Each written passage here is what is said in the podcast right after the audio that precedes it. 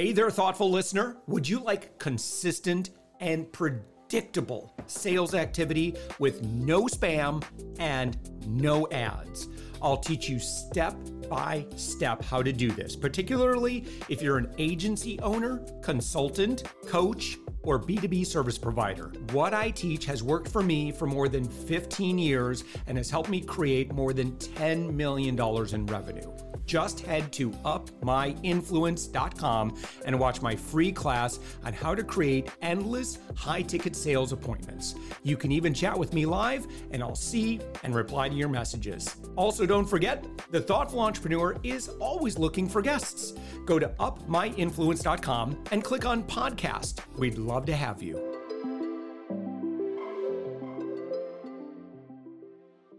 With us right now, it's Lyn Christian. Lyn, you are the owner of Soul Salt. You're found on the web at soulsalt.com, and your book is Soul Salt, your personal field guide to confidence, purpose, and fulfillment. Lyn, it's great to have you.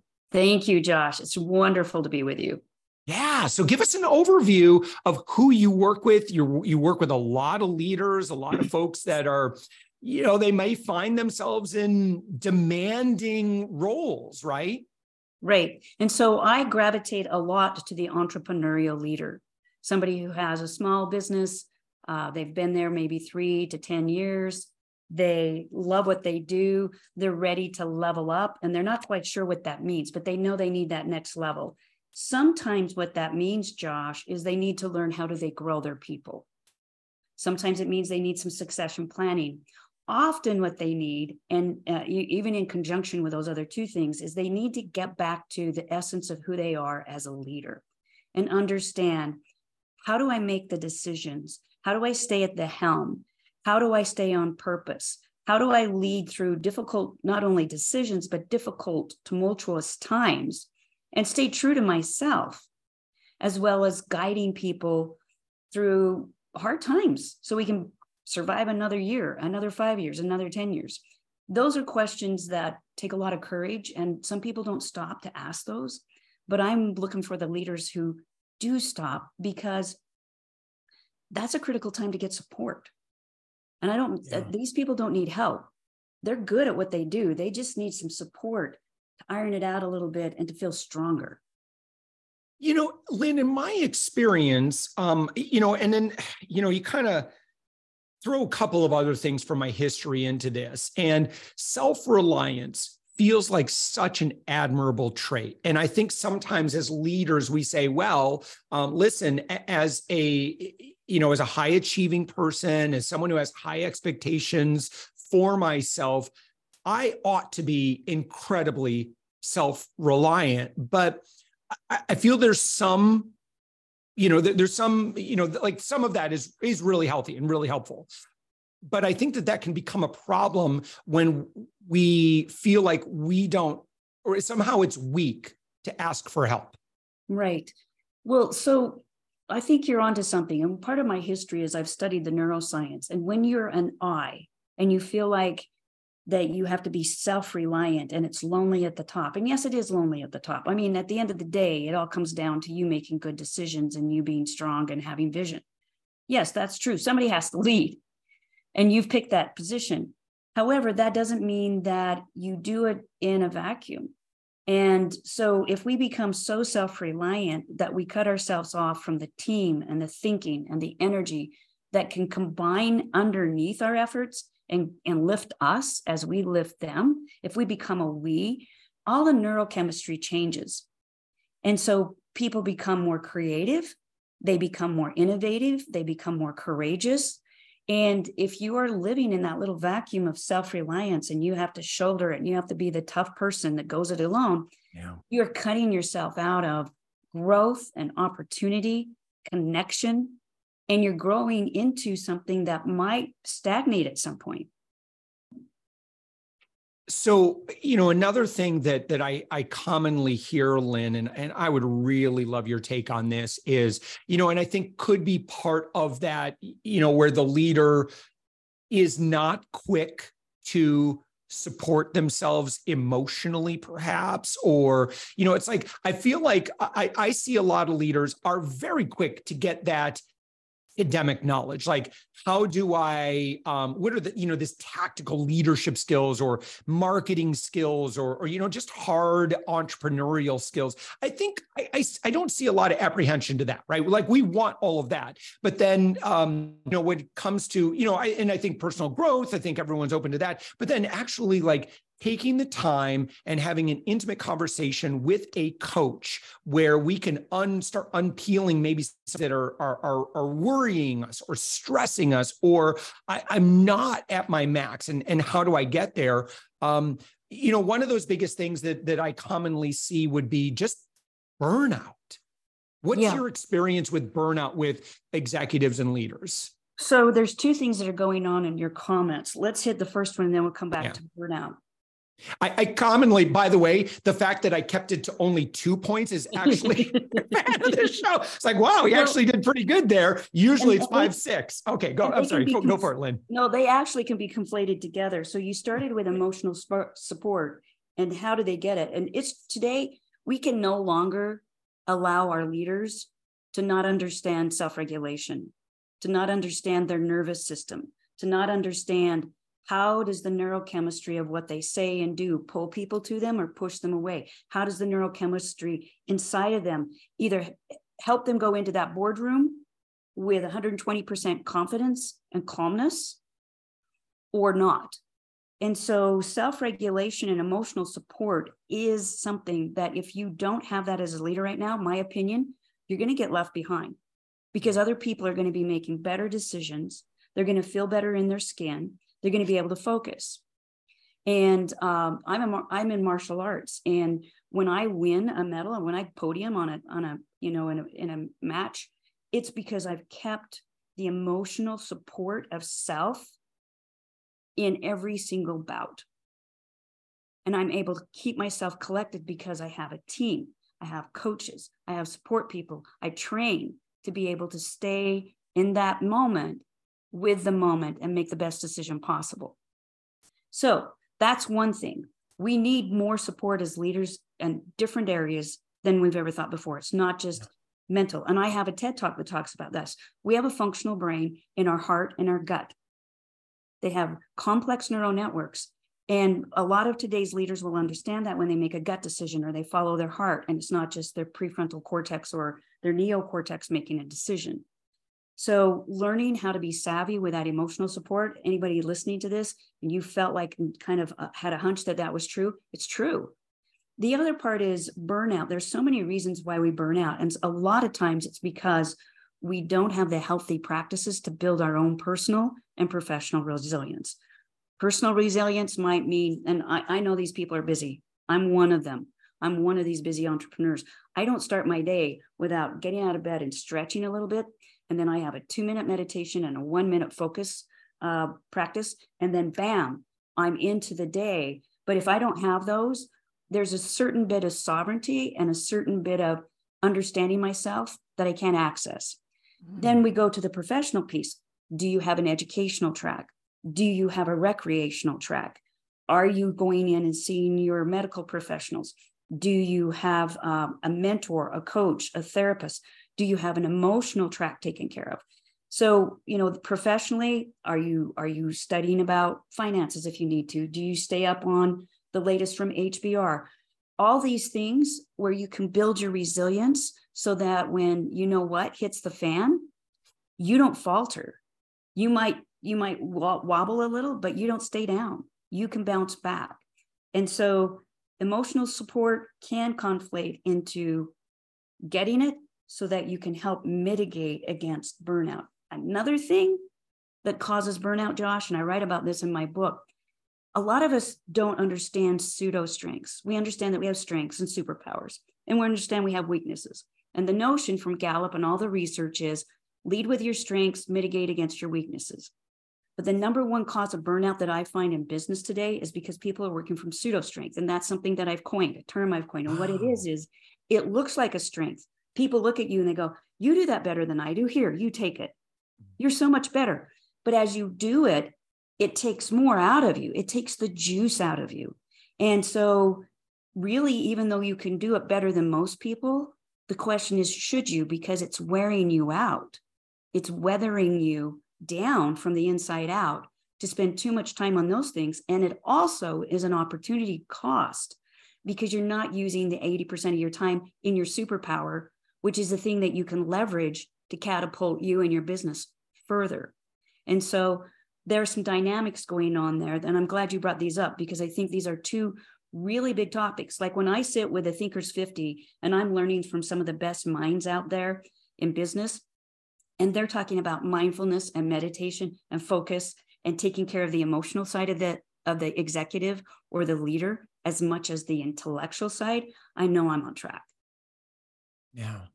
Um, Lyn, let's say someone's like, okay, you know what? This is a really great mind reminder. Uh, I deserve to check in with myself. I deserve to process this with some because you know I find a lot of us, you know, a lot of folks in leadership positions, um, maybe they can talk with a spouse, maybe they could talk with a partner or a friend. Maybe there's someone within the organization that they could talk about some of this stuff.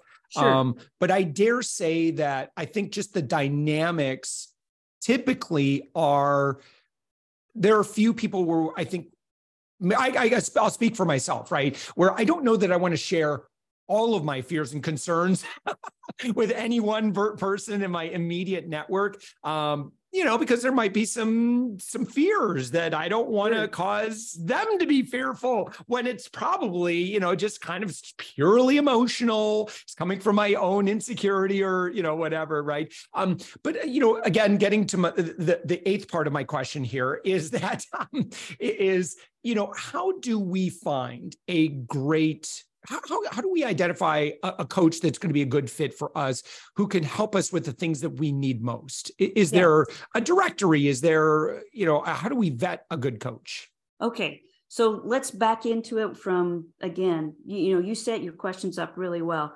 So the first thing i would say is you're you're right on josh. I agree with you. Uh, we can talk to a spouse or a significant other we can talk to some of our trusted inner circle. You know, it, it research shows that each leader probably has five people that they really trust that they talk to the most, that they listen to the most, which actually there's a flip side to that. You're probably not listening to the other 10 or 20 that you might learn something from. So just a little side note there. But we do have our little posse that we go to. And that's good. We need them. We need that team. We need that support. However, when you get a coach, we are trained to understand the neuroscience. And the neuroscience tells us that there are neurons in your brains that will not fire unless we ask certain questions in a certain way that make you smarter and you find some of your own answers. So, how do you find a really good coach? I would look for somebody who's credentialed, preferably for me, for through the International Coach Federation. So they either have an ACC credential behind their name, mm-hmm. which is an associate credential, PCC, which is a professional, or they have the MCC like I do with a master certification, because you know that person's qualified. They have we have to jump through hoops and stay current in order to understand the science of coaching.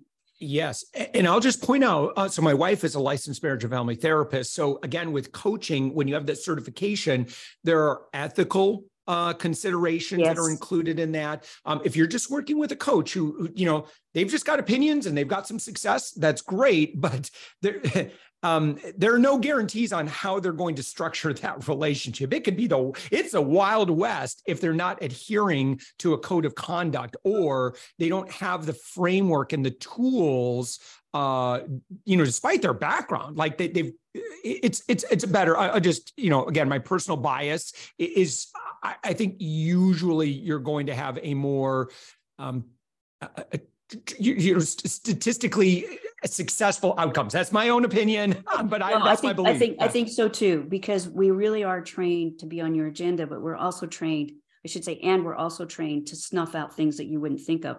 So uh, get referrals from people that you trust, who they've seen. You can go on the ICF website and search. Uh, I have people find me all the time through my SEO or like executive coaching, or they put down coaching and then the thing that they need, and they'll find me. Uh, I think referrals and doing some searches are good. Here's a caveat when you find a coach, if they don't offer a free discovery session, back away. Any good professional who's trying, my opinion, any good professional who is trying to reach you because you're their audience or say no to you and refer you to somebody that's a better fit will want to test who you are in a free discovery and let you do the same so that you're hiring each oh, other. Gosh, yes. Right. And so if they have a great intake process and they can get you into a discovery and you can feel if it's a right fit or not, the chemistry's there or not, and then you have an honest dialogue. Should we look at a proposal or not? Or should I refer you out?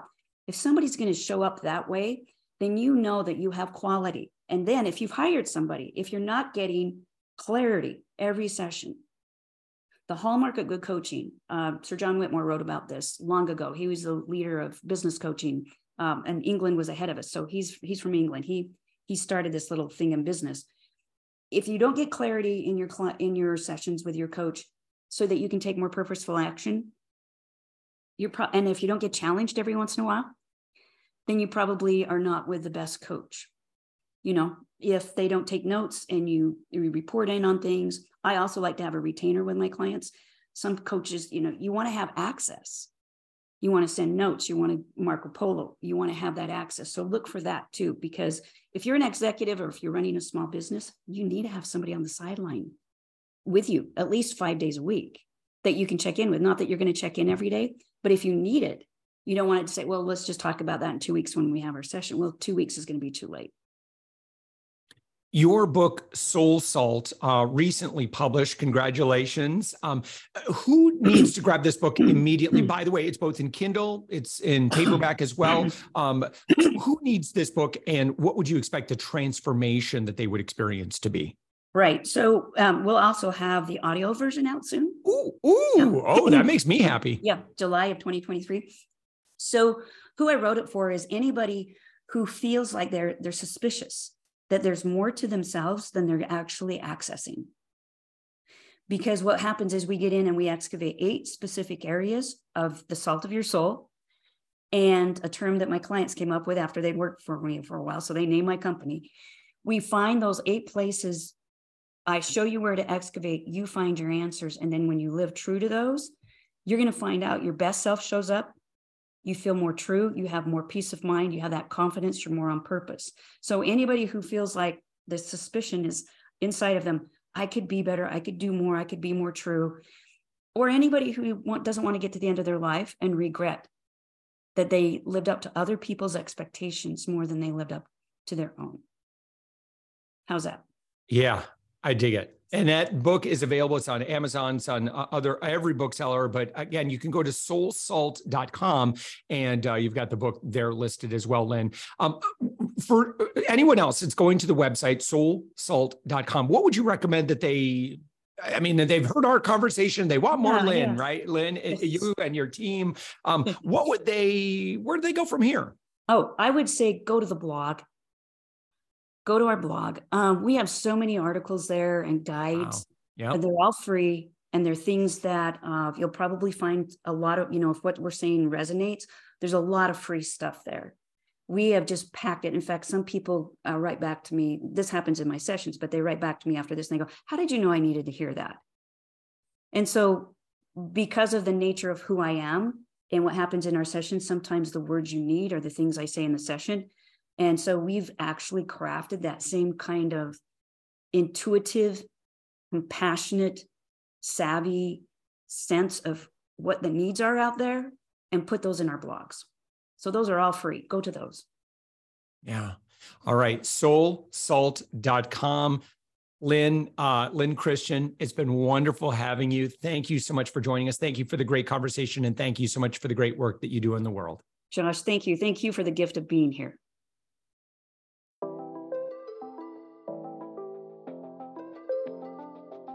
Thanks for listening to the Thoughtful Entrepreneur Show. If you are a thoughtful business owner or professional who would like to be on this daily program, please visit upmyinfluence.com slash guest.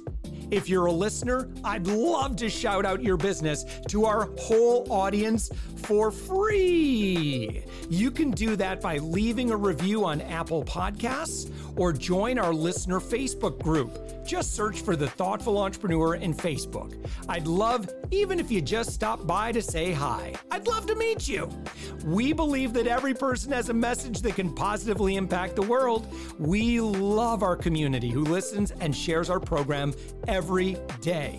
Together, we are empowering one another as thoughtful entrepreneurs.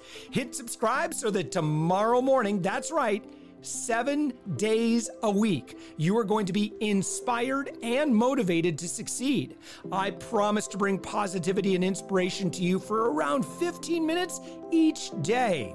Thanks for listening, and thank you for being a part of the Thoughtful Entrepreneur Movement.